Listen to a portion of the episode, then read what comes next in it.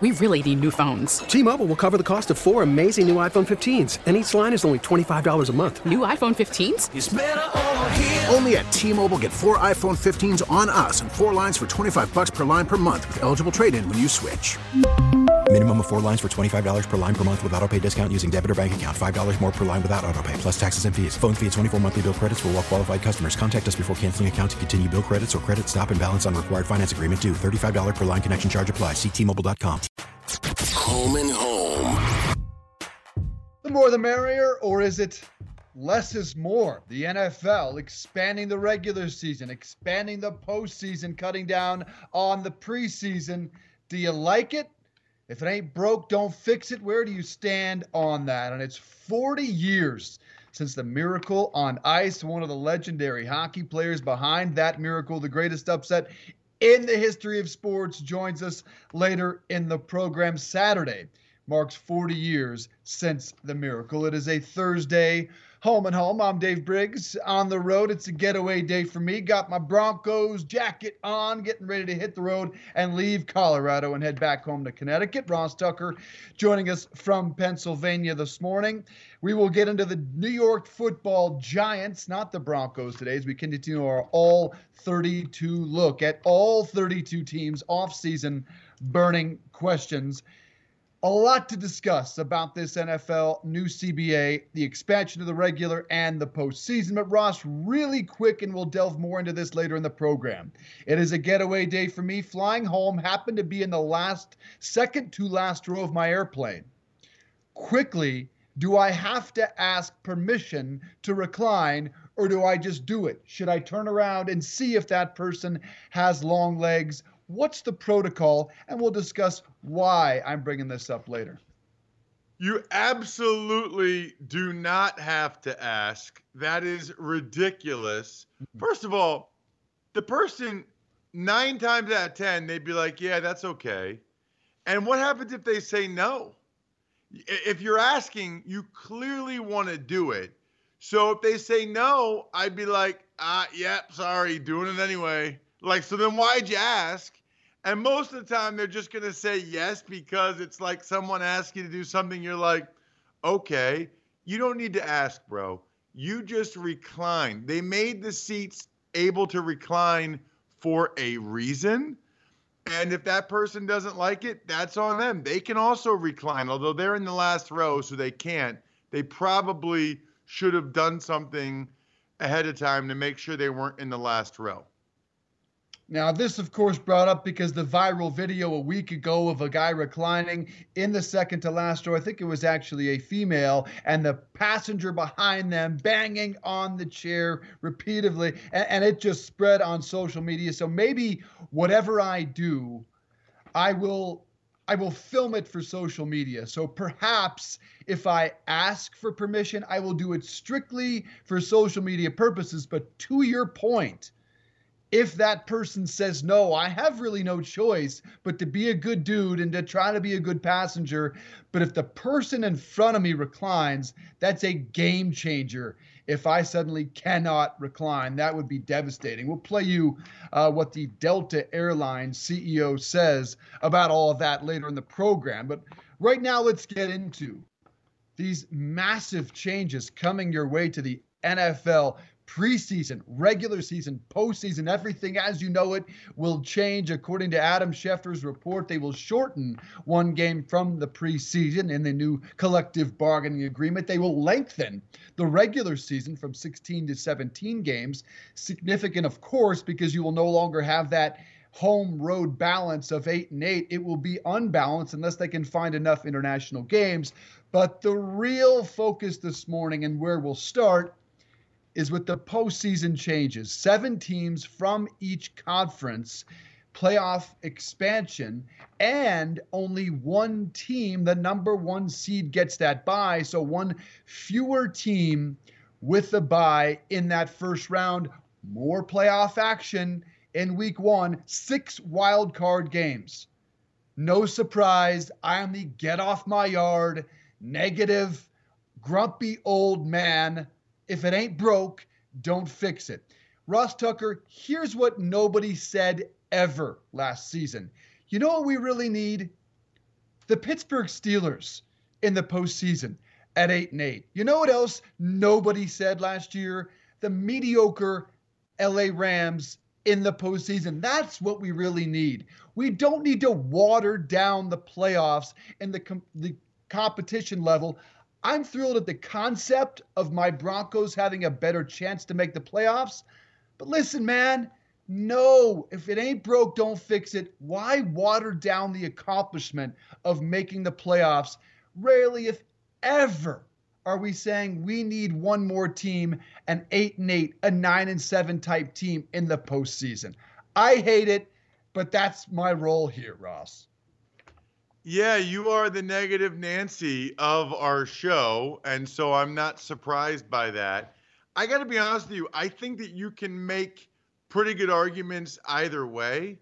What I would say in response to what you just said is number one, Steelers fans were saying that. Number two, Rams fans were saying that. And also yeah. the fans of other teams that were close to almost making it, they would have loved if there was a seventh opportunity in their conference. Then, by the way, there are years where you have a team like an 11 and 5 Patriots that didn't make it, that they would now get an opportunity that they probably do deserve. To your point about, you know what nobody is saying, you know what nobody will be saying come the first weekend in January? Man, I am so mad that there are two more playoff games to watch this weekend. That sucks. I hate watching NFL playoff football. Nobody will be saying that either. And if you think about it, you know, when they first went to the 12 teams in the playoffs, there was only 28 teams in the league, right? So this is before Jacksonville, before Carolina in the mid 90s, certainly before the Houston Texans. So when they first did this, there were 28 teams. 12 made the playoffs. That is 42.9%. Now there will be 14 out of 32. That's 43.8%. It's really not that much of a difference. It's really not that big a deal compared to when they first went to 12 teams back in 1990. It's not that big a deal. So there are different ways to look at it, right? From a purely player standpoint, Dave, which is a perspective that I can provide, I love it. I, I love it. What you have is four more teams. So what is that? 12.5%? Four more teams have to play one more football game and we all get a shitload of money as a result.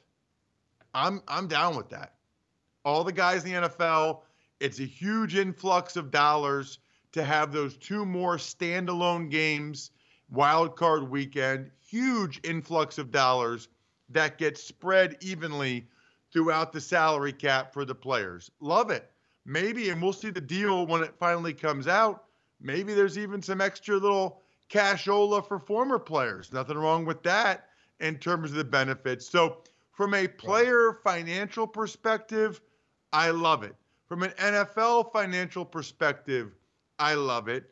And what I feel like people on Twitter sometimes fail to realize, Dave, like this whole thing is just like a made up business, right? Like in the 20s, these guys thought, you know what? Maybe we can make money having paying guys to play football and having people pay to come see them play football. Like the whole thing is about money.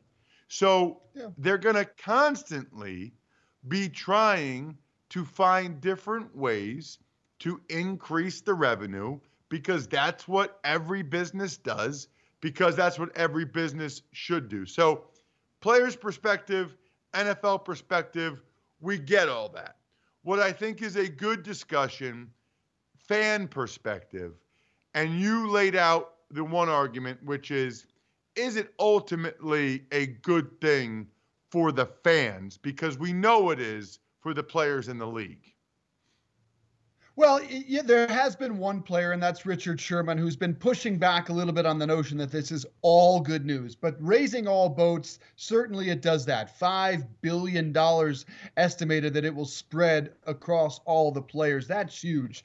But again, my chief concern is about the watering down of the postseason accomplishment. And here are the numbers to back that up. If you look at the last 10 years, if we use this playoff format, this format would have added six eight win teams over the last 10 years. Six teams that were 500. The definition of mediocrity. That is the definition of not a playoff team, not an excellent team. That's exactly what we should be trying to prevent. I understand it's a business and it's all about money, but I'm just saying be careful what you wish for if you start having more mediocre teams making the postseason, is that really great for the fans? It would also add nine nine win teams over the last decade. So again, eight and nine win teams. Are those the types of teams that need to be in the playoffs? In my estimation, no. If it ain't broke, don't fix it. And you are big time watering down what it means to make the postseason. But I also really don't like the idea of just one bye. And here's why the last seven, the last seven Super Bowl champs have had a bye in the wild card round. So, what does that tell you? Now that strictly that number one seed has so much advantage and will really change things as we know it. I mean, let's look back on next season. There is one thing nobody, another thing nobody was saying is we don't want the Chiefs in the Super Bowl. Everybody wanted Kansas City in the Super Bowl. So what if that team that everybody wants slips to the two seed, doesn't get the bye, has to play extra football, makes it that much more likely that the number one seed goes straight to the playoffs the last 10 years so that's 20 teams in the Super Bowl. Only three teams made the Super Bowl in 10 years without a first round bye. That's something they talked about on 92.3 The Fan in Pittsburgh. Let's listen as we fire up the radio.com red zone. If you get the one seed, I think now it's it's easier than ever before. I know upsets happen in the NFL, and we saw it last year. We saw we saw we see upsets every single year. But the one seed now has a Titans pulled to me has a better off. shot. Yeah, they did. One seed has a better shot now, I think, because uh, not to mention if there is if there are upsets, you still get the best seed. You know, as the one seed, you just wait for the worst team around. So even if like let's say let's say there is an upset and the seven beat seven seed beats the two seed, now you get to play the seventh seed uh, in that second round, where before you would only play the, the sixth seed. I think it's easier with this setup than ever before to get to the Super Bowl. I said 92.3. The fan that is uh, in Cleveland. We'll we'll get to 93.7 in Pittsburgh in just a minute. But Ross, what about that? We moved on from the watering down of the postseason accomplishment, which I hate. But you have to agree that this makes it that much more likely that the number one seed plays in the Super Bowl. How do you spin that as a positive? Yeah, so I, I think that both the seven seed and the one seed, Dave, are really interesting, right? Because the seven seed for a second, okay? There will be years where it will make the end of the season more compelling because there's more teams that have a chance to get that seven or six seed. And I think that's good. But I also think there will be years, Dave, where it's like there's a cutoff and it's pretty clear that the seven seed and six seed who they are, and that there's actually less drama at the end of the year. So I, I think that's going to depend on the year. In terms of the one seed, you know, I guess the positive is it'll make it even more important to be the number one seed. And teams will be fighting for that even more. What I don't like about it is it waters down the accomplishment or diminishes the accomplishment of the two seed because now there's yeah. really not that much value in being the two seed. I kind of like Dave that it's like number one seed, a little bit of a gap, number two seed, a little bit of a gap, and then three and four, and then five and six, right? Now it's like number one seed, huge gap. Number two, three, four, and then number five, six, seven. I don't like that there's really no value in the two seed. That's what bothers me about it. Not that it makes the number one seed even more valuable. Um, my issue is the number one seed already was valuable. Now the number two seed isn't really shit. The number two seed is really not that much better than being number three and number four. So think about this year's playoffs, right? Like think about the Chiefs. That two seed that they got when Fitzmagic beat the Patriots wouldn't be as valuable. There's really very little difference between being the two seed or the four seed when typically the two seed is like badass 13 and 3 or whatever like the Packers and the four seed is nah, 9 and 7 like the Eagles. I don't like what it does to the two seed. That is the biggest negative I see in this new format. It diminishes the importance of the two seed. And so now that there's going to be, if there's an awesome team that's clearly the number one seed, there's just not as much drama to see, well, who gets the other bye? Who gets the other bye? How about nobody? Because there is no other bye. Right. And what if five years from now, we're not only looking at, again, the watered down accomplishment, if every year we have an 8 and 8 team in the postseason, that will suck. But what if five years from now, we've got five straight Super Bowls of number one seed versus number one seed? Yet no one can tell me that won't harm the overall product of the NFL and lessen the drama and excitement of the postseason, which right now, right now is perfect. And if five years from now you've just got number one seeds meeting in the Super Bowl, that is bad for everyone. So I'm just saying, pump the brakes a little bit on this excitement of uh, just more is better for everyone. Maybe not. What about more regular season games? So now you've got 17 regular season games, and this is all a big if if the players agree to this, if they get something beyond that $5 billion in extra cash, and maybe that is all they want. I hope for, hopefully there is more benefits for retired players, as Ross Tucker mentioned. But what about the unbalance of the schedule now? It was eight home games, eight road games. Now what is it? Now are you Jacksonville? Is everyone playing an international game? They talked about that on 93.7 The Fan in Pittsburgh you know, fans have long complained, well, if I'm going to pay season ticket prices right. for 10 games, essentially, right? Because the two preseason games are a part of this. Well, wait a second. You want me to pay this now, but I'm only getting one preseason game, which I wasn't a big fan of anyway. Okay, whatever. And now I might only get, I might not get any additional home games. And I can't imagine ticket prices are going to drop anywhere. I mean, even the Browns are raising ticket prices, for God's sake. So, if you're a fan, especially a season ticket holder, and again, this is a fraction of the revenue that TV creates, but still, it's revenue if you're an owner. How do the fans react to, I don't know, maybe there's only eight home games in a given year? Or, or saying, hey, you know what? We're playing, yeah, we're playing the Eagles right in Cairo. Let's go. Like, right. you know, like that's, this is going to, I, I think there's going to be Mexico City games. There's going to be Toronto games. There's going to be London games and a bunch of them. There may be even non-traditional sites within our country. You may oh. play games at you may play games in Madison, Wisconsin, in Happy Valley. You may play games Buccaneers, at, Dolphins in Orlando. Correct. Yeah. Correct. That kind of stuff. And 93.7 The Fan in Pittsburgh. No team in football over the last 10 years, if we had this format, would benefit more than the Pittsburgh Steelers. They tend to be that team that is right on the cut line and now would be in the postseason, including last year's mediocre 8 and 18. But what about that imbalance of the schedule, Ross? How will that work out? And is it just about finding that many international games, which, as we've seen, ain't always a good thing? Yeah, so that's going to be th- those details have not come out yet.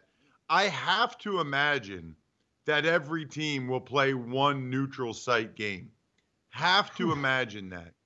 So I also don't know how they handle the imbalance of three preseason games and who gets to play two at home versus two on the road. It's not that big a deal, but it is an issue from a season ticket holder standpoint You know, it's interesting, Dave, because right now, everything is so darn perfect. 32 teams, eight divisions, four teams in each division, four preseason, 16 regular season. It's like so smooth. It's like butter. I mean, it is perfect. Every, like, it, you know, the way they have the rotation of who plays who, it's formulaic. There is no, um, well, this team could play this team. No, we know what the schedule is every year. I love that part of it. I'm a detail oriented guy. I like things organized. So I love that part of it.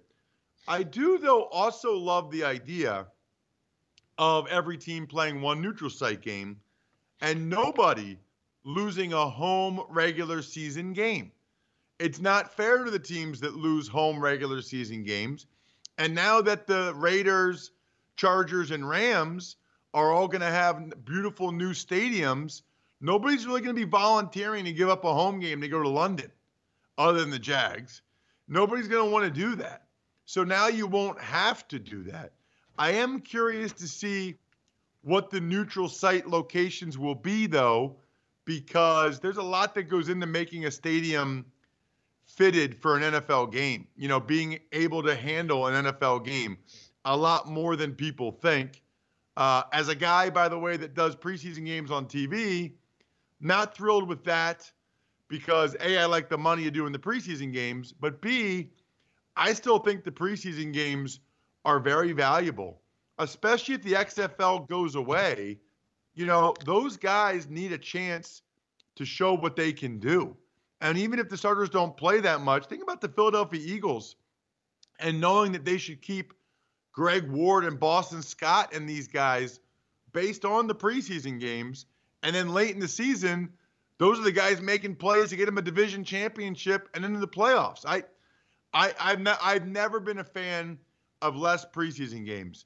I totally understand why people don't love watching them, but it's not a negative for the players. The starters don't play anyway. It's good for the coaches and for the younger players to be able to see who can play and who can't. And now there will be one less opportunity to do so. So, not a huge fan of that. And then you look at the calendar, Dave, and when do they do it?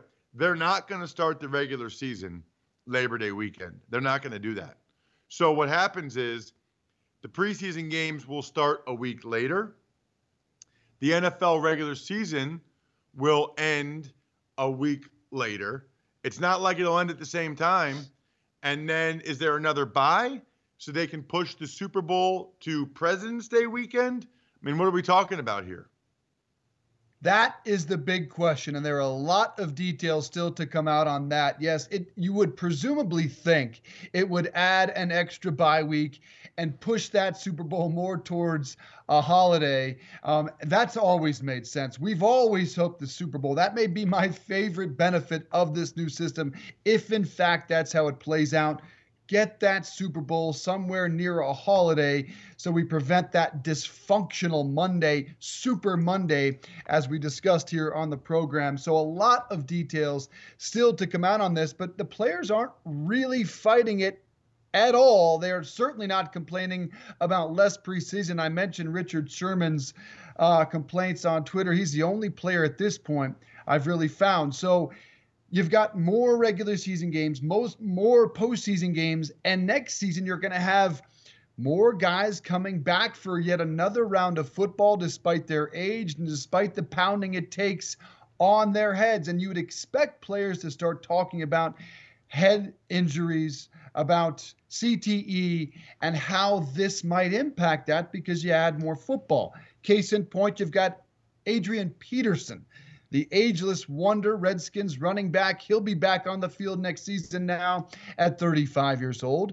Greg Olsen, the legendary Panthers tight end, will be back on the football field next season, signing a one year deal with the Seahawks. Are you surprised, Ross, given what we saw with the Panthers and Luke Kuechly, arguably the best linebacker over the last decade, that you've got these two guys, and Olsen in particular, who's been offered from what we understand, seven figure deals to get in the broadcast booth. Are you surprised to see these guys continue to come back for more, given all that we know about head injuries?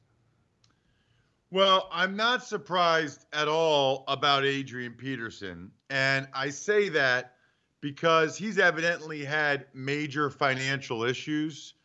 Uh, Dave, I, I think he's lost a lot of money for various reasons. So I think he's going to play as long as he possibly can. I, also don't know offhand, you know, what he'll get into after he's done playing football and how lucrative that would be. I don't know that. Greg Olsen's a little bit different to me. Greg Olsen has already made $63 million. And this is another seven. Maybe he wants to get to 70 million, but he's already made $63 million. And he has a job making at least a million, probably more, waiting for him as a broadcaster. So I can tell you that I'd like to think that I probably personally would not make the decision that Greg Olsen's making, right? Let's flesh this out. 63 million, let's say he's got less than half in, in the bank. Let's say he's got 30 million dollars or even just 25 million dollars. And from the Seahawks, let's say he hits all the incentives and he gets 7 million dollars to play football this season and he could get I don't know 2 million to be a broadcaster, which is a lot, but evidently there's a lot of interest in his services. So that's a $5 million difference. After taxes, probably a $2.5 million difference. I guess I wonder if you have $30 million, how much of a difference does 2.5 million really make in your life at that point? Whereas a serious injury and or more hits to the head could make a big difference in your life. So I'm not sure that I would make the same decision that Greg Olsen had, but I understand a couple things. One is two and a half million dollars is two and a half million dollars in your bank account. It's a lot of money. Number one. Number two, he loves football and wants to keep playing. And whatever the risks are, he's already been taking those risks for 13 years. So I think in his mind, like the CTE part of it, it's like, dude, uh, you know, that ship has sailed, right? Like, I'm either going to get it and have it or I'm not or whatever. I don't know that one more year of playing is going to make a difference on the CT end of it. And yes, there are concerns orthopedically, but that is what it is. My body's already beat the shit. You know, one more shoulder surgery or knee surgery, yep. if that happens on the negative yep. side of it, isn't the end of the world. And that's where I come down on it. Adrian Peterson can still do it 898 yards last year. He can still do it. Three more million dollars is going to make a big difference. And Greg Olsen has his shot at a Super Bowl as long as Russell Wilson's his quarterback. So, me, when I put it in my terms, in terms of broadcasting, look, it's all I know how to do. It's all Greg Olsen and Adrian Peterson know how to do. And if you are still offered big money to do it, I can't imagine in any scenario saying no to that. Now, to wrap this conversation up, if I'm NASCAR driver Ryan Newman, who we saw get in that devastating crash at the Daytona 500 at the finish line, go airborne, go into the wall. And there were fears that he was killed in that accident. If I'm Ryan Newman and the pictures came out yesterday of him being released from the hospital, walking out of that hospital with his two young daughters, if I'm him, it is a far different story. I am never getting back in a NASCAR, and that's despite the fact that those cars are safer than ever. It's miraculous how he's walked away from this just fine, but it should be a reminder how life is short if you are in fact Ryan Newman and you've seen now that terrifying video of him getting in that crash. So let us know how you feel about those stories. Would you come back for more if you're Olson, if you're AP, or if you are Ryan Newman? And also weigh in on our poll question Do you like the NFL adding two more playoff teams 57% of you at RDC Home and Home say no. If it ain't broke, don't fix it. I am with you, folks. I don't like it, but I'm the grumpy old man here on the program. Quick break, and when we come back, it is 40 years on Saturday since Miracle on Ice. Is it the greatest upset of all time? We'll talk to Jack O'Callahan, but up next, Jared Diamond from the Wall Street Journal talks about Rob Manfred's handling, disastrous handling of the Astros sign stealing, cheating scandal, and how he handled Jared Diamond. You don't want to miss that after a break. Are you tired of that 230 feeling, Dave Briggs? You're not alone. In fact, research shows that more than 70% of us hit the wall after lunch, and most people can't take naps like I do some days. Let a five hour energy shot help you leap over that wall instead of crashing into it. Five hour energy helps you get through your crazy on the go life. With zero sugar, four calories, and a convenient portable size, it's the perfect pick me up for busy, hardworking people like Dave Briggs. Now it comes in two great extra strength tropical tastes strawberry banana and tropical burst. They are delicious and can take you to a tropical on the go experience. Five hour energy shot can help you stay alert energized wherever you may be headed. Jared Diamond with the Wall Street Journal. You've talked a lot about wanting to gather all the facts, yet there was a good amount of information that seems like you uncovered that was not in the report you released publicly, specifically about involvement of members of the Astros front office, some of whom still work for the Astros. I'm wondering why some of that stuff was not included in what you released publicly. Well, um, first of all, I think that it's important. Um, you know, congratulations, you got a private letter that, you know, I sent to a club official. Nice reporting on your part. That is the voice of Rob Manfred, the commissioner of Major League Baseball. And he was talking with our next guest, Jared Diamond of the Wall Street Journal, of course, about the Astros. So let's just start with this, Jared. It, it, certainly sounds like it, but you were the one that was actually there. Is it fair to say that Manfred was being sarcastic and snarky with him complimenting you for your reporting? Look, I think it's fair to say that, that Rob and Major League Baseball wasn't thrilled with the story that I wrote. It was as Rob said, as you heard him say, was based on private correspondence that was not meant to be public. So I think it's fair to say it was embarrassing for baseball that it got out. They certainly didn't want it to get out the way that it did. Now, was Rob taking a shot at me? I know a lot of people think he was. I don't know. My relationship with Rob is fine. I talk, I've talked to him since. He he says he was just joking and wasn't trying to, you know, to be rude. So I'll take him at his word. But like, I understand why people who heard that clip uh, kind of took it the way they did. And the reality is, I know for sure that Rob and Major League Baseball would have been much happier if the stories I've been writing have not were not put out into the world. Yeah, I mean, uh, of course. I guess what I don't understand, Jared, is to me some of the things that Manfred's done lately have been so concerning.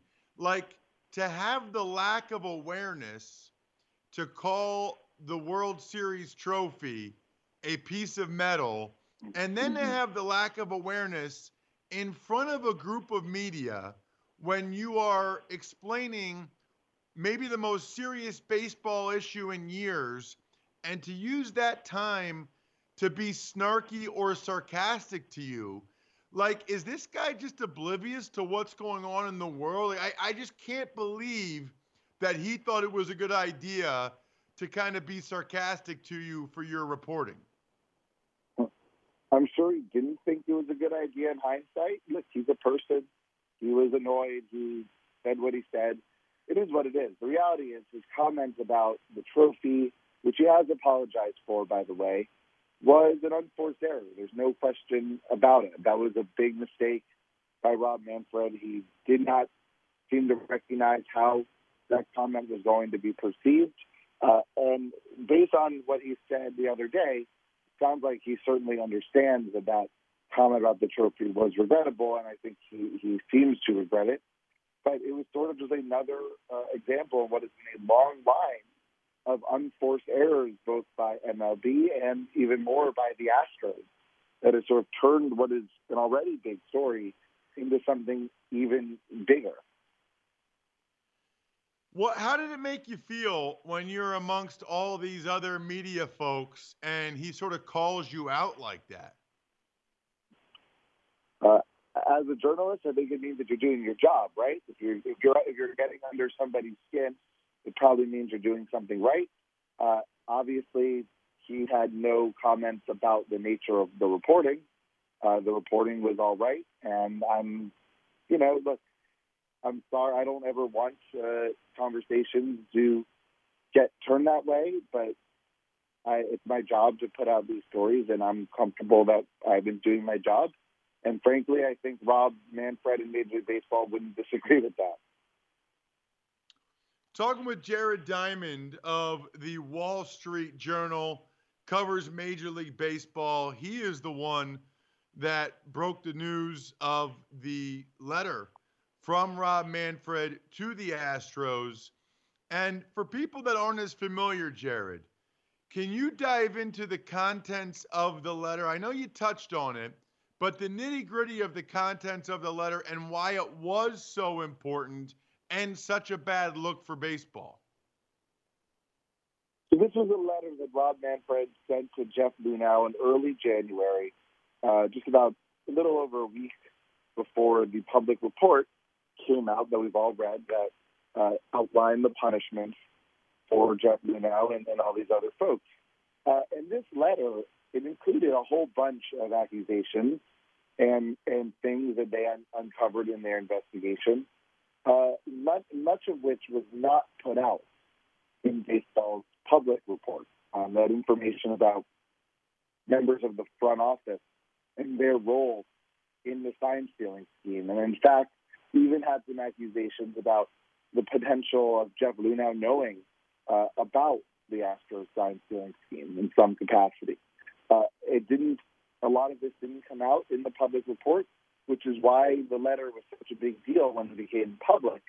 Uh, because a lot of people, including players and fans, started wondering, "Hey, uh, if this wasn't in that report, uh, is there anything else that Bob Manfred and Major League Baseball aren't telling us?"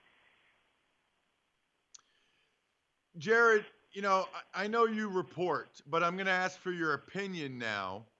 And the opinion is what do you think should have been done with the Houston Astros and or could maybe even still be done whether it comes to taking away the title, punishing the players.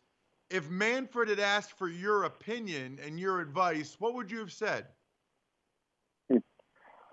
Man, I, I'd say I'm really sorry you're in this position because you're in an absolutely brutal spot. And I really do feel that way. For everything people want to say about Rob Manfred, I truly believe he was in an incredibly difficult position here. Uh, the reality is, in spite of whatever people want to say, fans want to say, there was no mechanism by which Rob Manfred could have suspended Astros players. It never could have happened. And this idea, the players' immunity, uh, is true, but it's also misleading. He gave them immunity in large part because he couldn't have suspended them. Their suspensions never would have held up uh, in an because there were no rules that were codified about how player discipline would work in this situation. I happen personally to agree with Jared Diamond. I don't know how you discipline the players. I've said that throughout. How do you know how intimately each guy was involved? What is the game amount? And by the way, I've said it before, I'll say it again. I think some of those guys would rather be suspended for some amount of time than face the wrath of what they are going to face coming up this season, especially early in the season.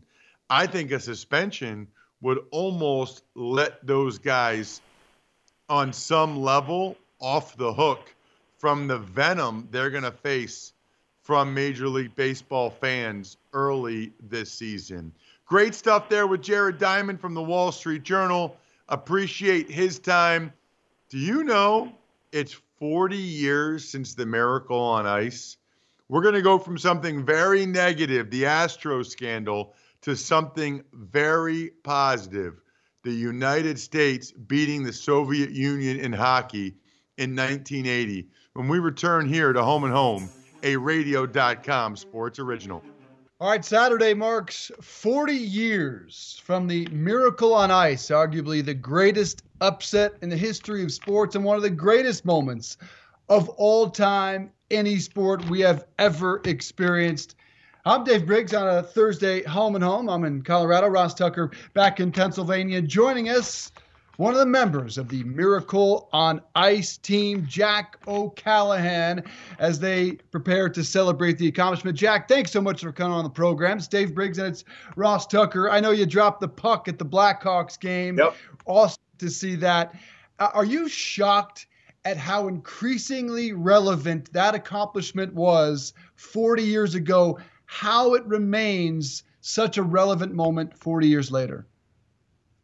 Yeah, I, I don't know if I'm shocked. Uh, it is pretty. It's pretty great. It's been 40 years of fun conversations and uh, means a lot to people.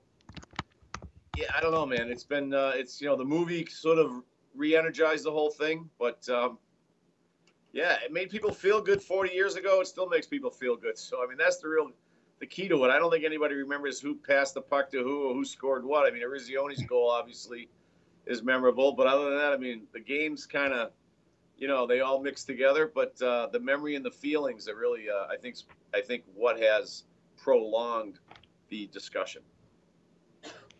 Jack, does it feel like it's been 40 years or not at all? Well, take a look at me, man. You think it's been 40 years? I look, I look in the mirror. It feels like 40 years. I'll tell you that much.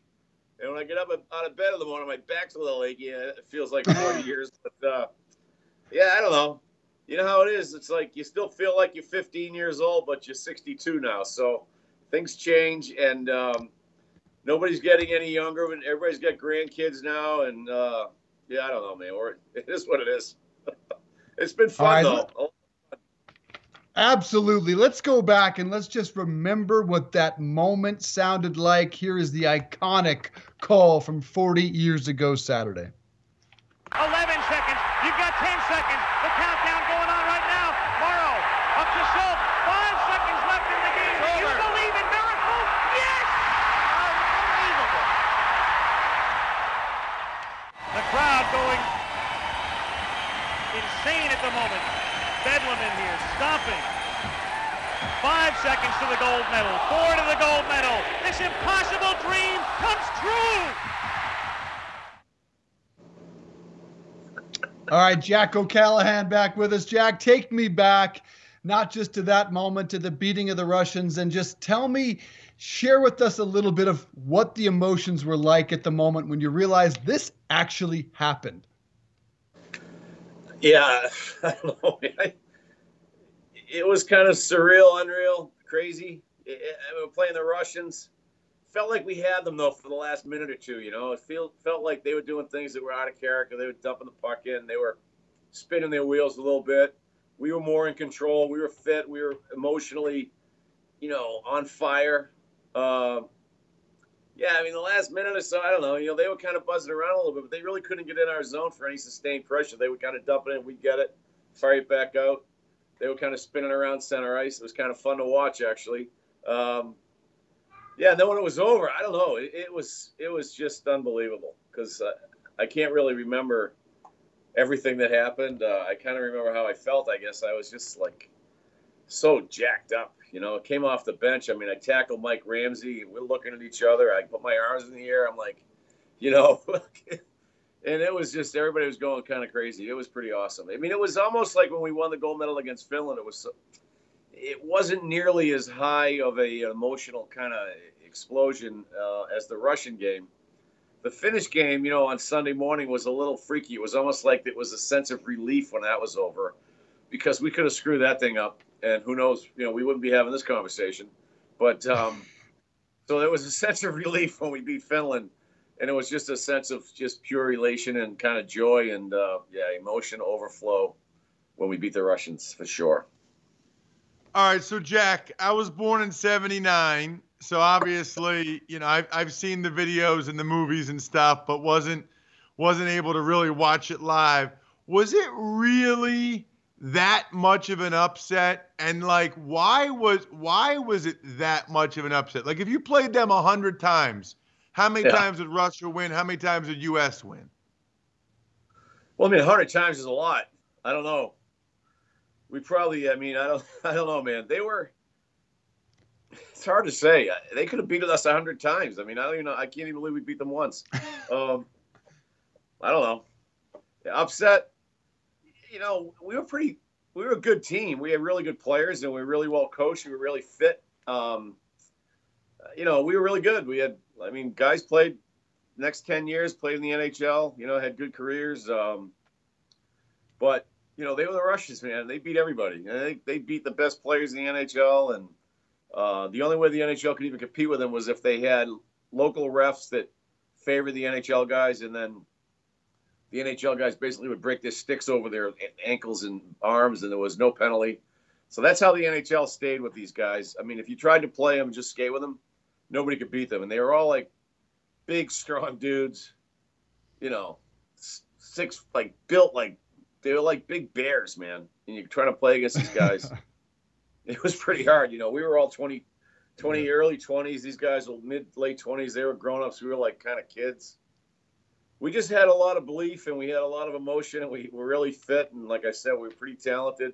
And when Herbie picked the team, you know, he picked like leaders of, of their college teams, captains and, and, and champions, guys that have won NCAA championships. And so, you know, we had, we had, there was no quit in us, that's for sure. And we, after they beat us 10 to three, we were kind of a little aggravated about it. So, you know, we kind of buckled down and paid attention. And I don't know, we knew we had to be close going into the third. We were only down a goal.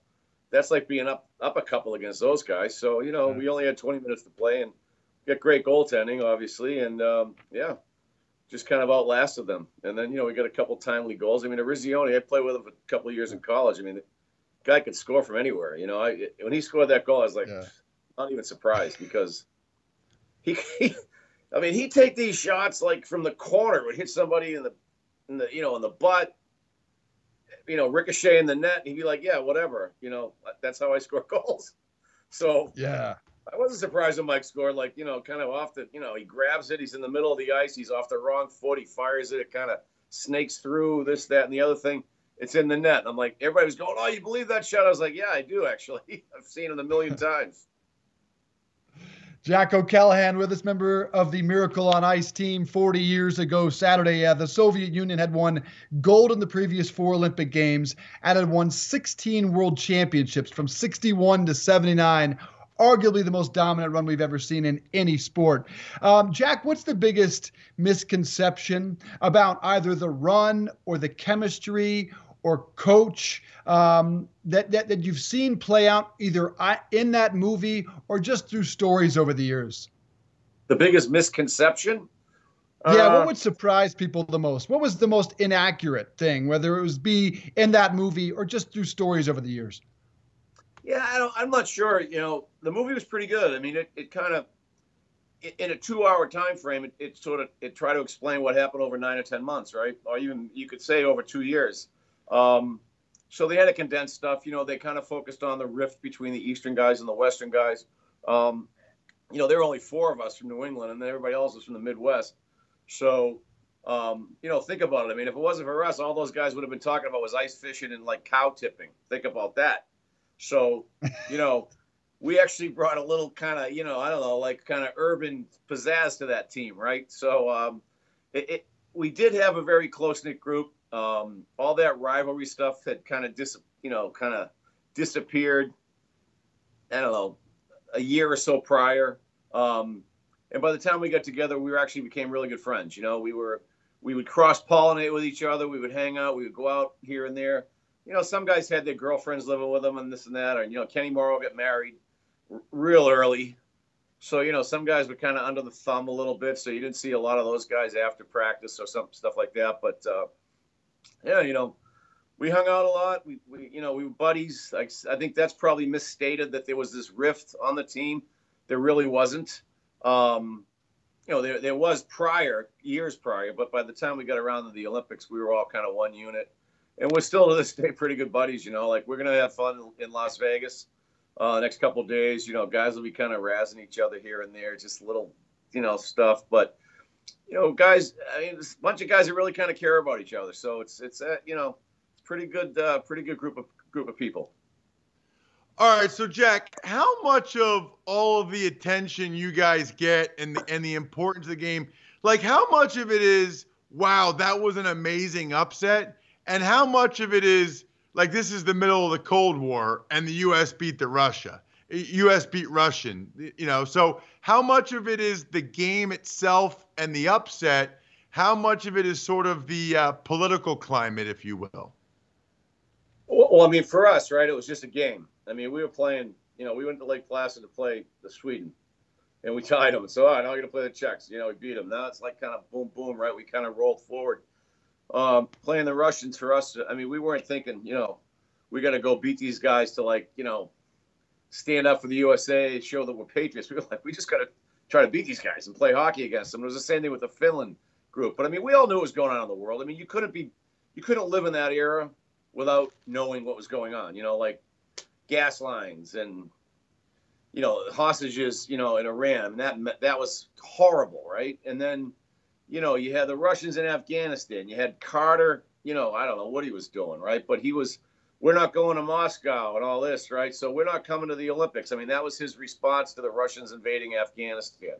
And so you know you knew what was going on in the in the world right? I mean we were all college guys you know we took history classes and we took you know that kind of stuff and we read the newspapers. But in Lake Placid, you know, we were just playing hockey, right? And we started, but I mean, the rest of the country was uh, look, the Cold War was going on. You know, if they said to you like one day, hey, you got a, an air raid siren outside, you know, it's like get to a bomb shelter, right? You wouldn't have been surprised because there were bomb shelters everywhere. You know, you never knew when the nuclear bomb was coming, right? So that was always in the back of your mind. I mean, it's how we lived in the 70s. And, and, um, you know, but once we got to Lake Placid, man, we were just playing hockey. It's just the rest of the country, it, it, it had a much bigger meaning than it did um, for us as hockey players. And, and uh, for the rest of the country, it was like the U.S. against the Russians and the hell with the Russians. You know, we'll show them. And they kind of live through us as players. And that's what we've kind of been experiencing – for the past 40 years. You know, it hasn't been, wow, hey, Jack, nice pass to McClanahan or whatever on that one goal or something. It's really been like, wow, the way we felt watching that, and, and even in the movie, like the way it makes me feel now. Uh, they just have to share that experience with us, and it's been, been it's been fantastic. I'll tell you, it's been like uh, 40 years of smiles and great conversations. It's really been great. Yeah, I never had a bad just, conversation. Never said to me, you know, Jack, that thing you guys did in 1980 was so overrated. And it's like we think Never, ever have I had that conversation. Jack O'Callahan with us quickly before we uh, let you get back to life. What was it like as a young single college kid who was relatively anonymous before that game coming home? What was that like for a young single college kid to be that type of celebrity coming back home? Uh, well, you know, I, I was pretty you know, my college team in Boston was really good at Boston University, right? So even back in the 78, 76, 77, 70, you know, we used to get, in 78, we got more press than the Bruins and the Celtics, like in college. So I kind of, I kind of had a sense of, you know, I mean, I, and I was the captain of the team, so I was always like getting quoted and interviewed and all that nonsense. And um, so, I mean, I had kind of sense of it. And then we won the gold medal. It was like, wow, this is even more fun. You know, I mean, I got to christen a 12 meter yacht uh, down in Newport one day, and uh, you know, got to do some fun stuff like that because I wasn't playing, you know, from like February to after the Olympics. I couldn't play because of my knee. So I mean, until whatever, until training camp, I was just kind of bouncing around, getting ready for camp. But then, you know, I went to camp in September, and uh, I played really well. I thought I should have made the team, but of course, you know, I was an American kid, and you know, whatever. Pro hockey, it's like you don't know what you don't know when you're trying out for a team. And they sent me to Moncton, New Brunswick, and I spent two years in Moncton, New Brunswick. So the gold medal didn't mean much mean much up there. I was living in Canada. They don't really care. Ah. They're like, yeah, well, nice gold medal. Nobody cares, Jack. You know, so um, yeah, that was a bit of a you know kind of kept me back in place. And I was pretty always pretty good to keep my ego in check anyway. But uh, yeah, living in Canada, uh, you know, it kept me, it was a little different up there. Anyway, I would imagine, but I would imagine it didn't hurt at the Boston bars as a young college student. Jack O'Callahan Yeah. with us, celebrating 40 years since the Miracle on Ice. They will mark that anniversary on Saturday. All 18 of them will be together. Jack, so uh, great to stroll back down memory lane. We appreciate the time. thanks guys. Really good. Really enjoyed talking to you. All right, have fun. See ya. All right, brother. Congratulations. Thanks again. We really need new phones. T-Mobile will cover the cost of four amazing new iPhone 15s, and each line is only $25 a month. New iPhone 15s? Only at T-Mobile get four iPhone 15s on us and four lines for 25 bucks per line per month with eligible trade-in when you switch. Minimum of four lines for $25 per line per month with auto pay discount using debit or bank account. $5 more per line without auto pay, plus taxes and fees. Phone fee at 24 monthly bill credits for all well qualified customers. Contact us before canceling account to continue bill credits or credit stop and balance on required finance agreement due. $35 per line connection charge apply. Ctmobile.com. After the end of a good fight, you deserve an ice cold reward. Modelo is the mark of a fighter. You've earned this rich golden lager with a crisp, refreshing taste. Because you know the bigger the fight, the better the reward. You put in the hours, the energy, the tough labor. You are a fighter, and Modelo is your reward. Modelo, the mark of a fighter. Drink responsibly. Beer imported by Crown Port Chicago, Illinois. Speaking of strolling down memory lane, what we do here every day here on Home and Home is we expand on Ask Reddit, which is where arguably the most intriguing questions in the country and on the planet are discussed each and every day. And today's Answer Reddit here on Home and Home is a stroll down memory lane. And it's this question What would you like to have had in high school that kids have today? So, Ross Tucker, there's so many ideas out there. Obviously, social media, iPhones, hell, just the, the internet today. So many ideas, so many concepts, so many things to choose from. What do you wish that you had in high school that the kids have today?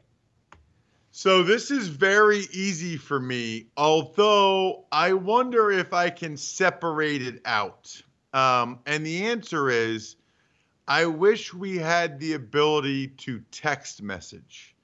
So it's weird, Dave. I don't really need all the social media. I don't really need, it's almost like I wish we had the phones that we had in 2003, 2004, in 1994, 95, and 96. I don't need the great ability to take videos or pictures. That probably would not have been a good idea. I don't need all the social media, but just the ability to text message because of two things, Dave. One is that back then all we had was home phones. So I was typically playing a sport. A lot of my friends were not. And so it was very difficult to know where they were after my game was over because they're having a party somewhere, but they were going to tell their parents where the party was. So I had to like drive around and try to find their cars. That was a pain in the ass. It would have been so nice to be able to text them and say, Where are you guys? Then there are certain re- uh, reasons in terms of the ladies and dating for which I think text messaging could have been very helpful. And I'll probably just leave it at that. This is a family show. yeah, yeah, you got a safe bet to leave it at that. Yeah, I mean, when I first thought of this, I thought, oh, social media. But then I let that marinate for about two minutes and realized I would want no fucking part No. of social media. None. No. None whatsoever. I wouldn't want YouTube either. I'm not sure I would be here today still broadcasting if some of my early mistakes were broadcast on YouTube. I probably wouldn't have survived it. Cell phones, not necessarily. That's too much connectivity and availability for me. I really would have enjoyed the simple pleasure of Google because, again, it is a family show. Nah, hell, it's not. I'll just be honest here. TMI is on your way, Ross. Too much information. I would have benefited from the education you can get on Google about uh, things you're exploring as a young teenager. My That- parents, Ross. I, I, my, I keep going. This is awesome. You're right about My- this. Keep going. my parents, and I've never one never known why. I haven't asked them. Never had the talk with me. They never had the birds and bees talk with me. One day I went into my bathroom, and there were just condoms in the drawer, and I looked at my older brother and said, "What? What? Where'd these come from?" And he said, "I don't know. I guess mom and dad." I never really had an outlet to learn about those extracurricular activities with the ladies, and I really would have enjoyed that type of information available at my fingertips. I think I would have enjoyed high school a lot more. There was a lot of opportunity. Yeah, I think you're right. I think, um, you know, on the one hand, if I would have been more knowledgeable about certain things, then um, I think it would have been. I man, this is tough. I think I could have been um, more productive. Yes. Uh, I guess would be one way to describe it. On the other hand, um, I still would have rather just had the ability to text because, for the most part, yeah, I'm not going to say what I was going to say. I don't know what to say. For the most Come part, on, man. things, for the most part, I got what I wanted out of it. And, um, you know, let's put it this way the knowledge that I would have gained would have been more useful for the girls I was dating than it was for me, if that makes sense.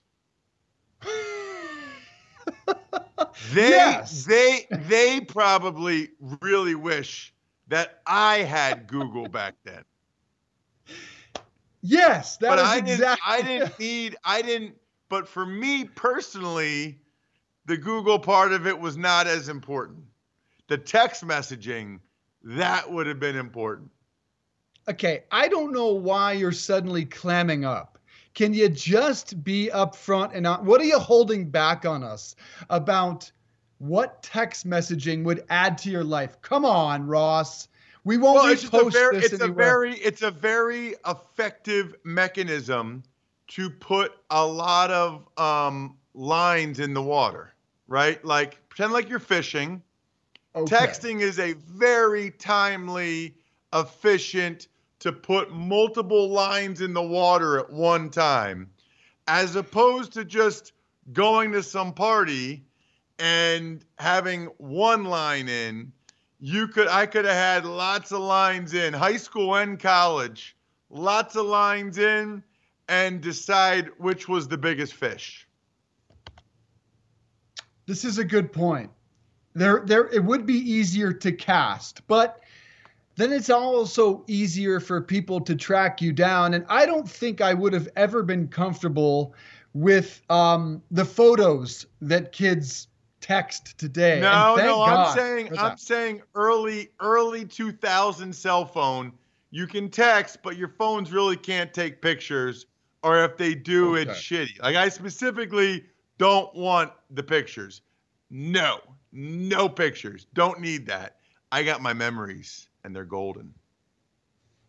Yeah, yeah. Okay. So I, I think we've come down on exactly how this would improve our lives. I needed the information. And look, it sounds a little selfish of you, Ross Tucker, to say that only, you know, I mean, look, you I think you would have benefited too from more information, from more uh more technique, from more education, courtesy a a Google search. But I don't know, that that would have really helped my social life. I didn't need to know where the party was because Ross, come on, where I was was the party.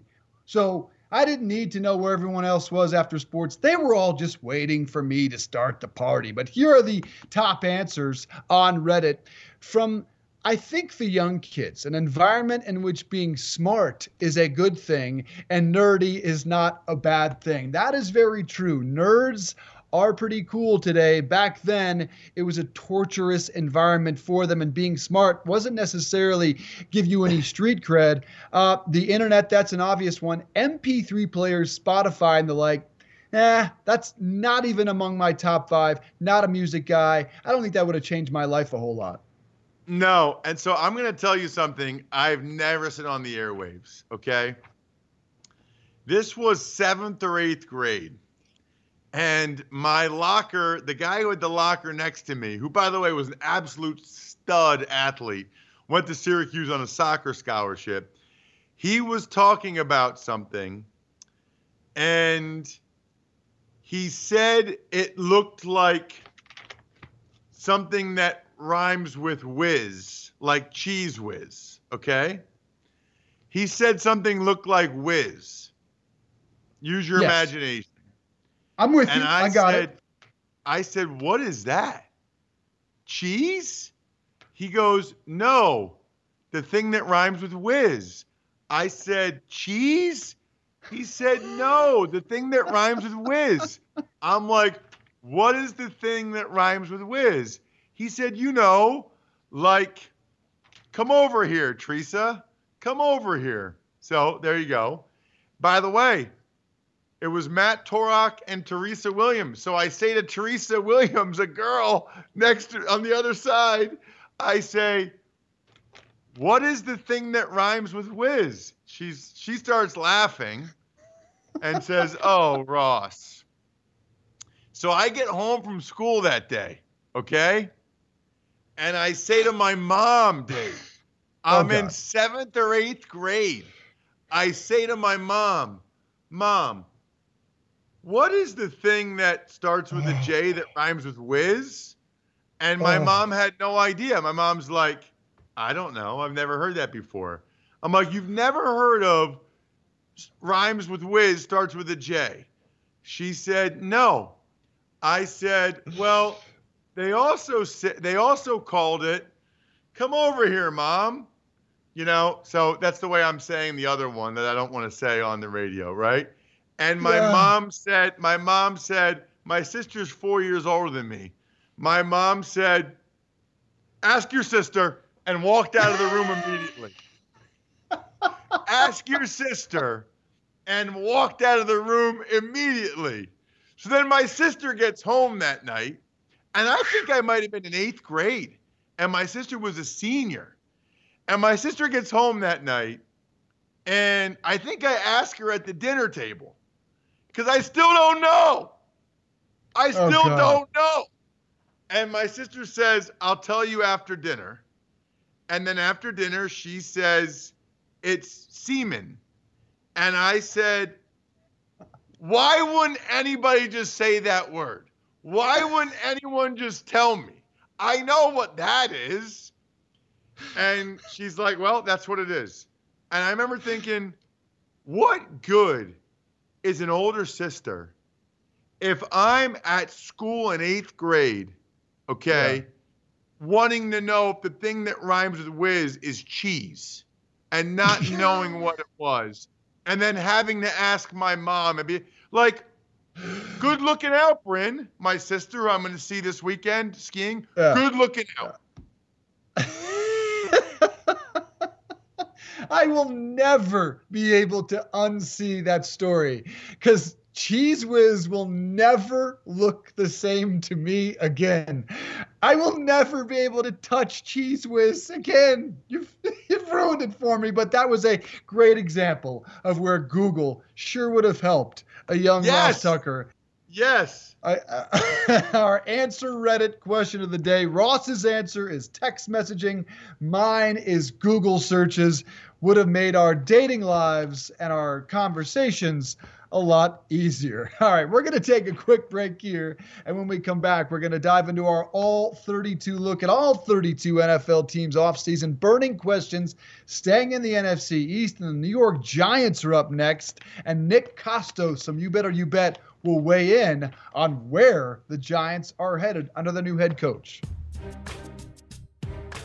Hey, everybody, it's Ross Tucker. Thanks for listening to the Home and Home podcast. Remember, you can watch or listen live every day from 8:30 to 10:30 a.m. Eastern Time exclusively on the radio.com app or on the web at radio.com/home. Home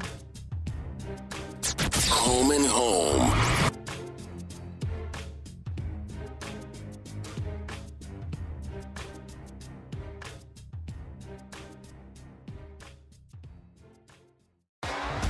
T-Mobile has invested billions to light up America's largest 5G network from big cities to small towns, including right here in yours.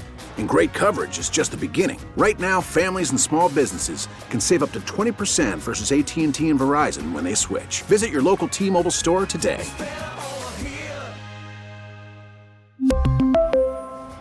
Plan savings with three lines of T Mobile Essentials versus comparable available plans. Plan features and taxes and fees may vary.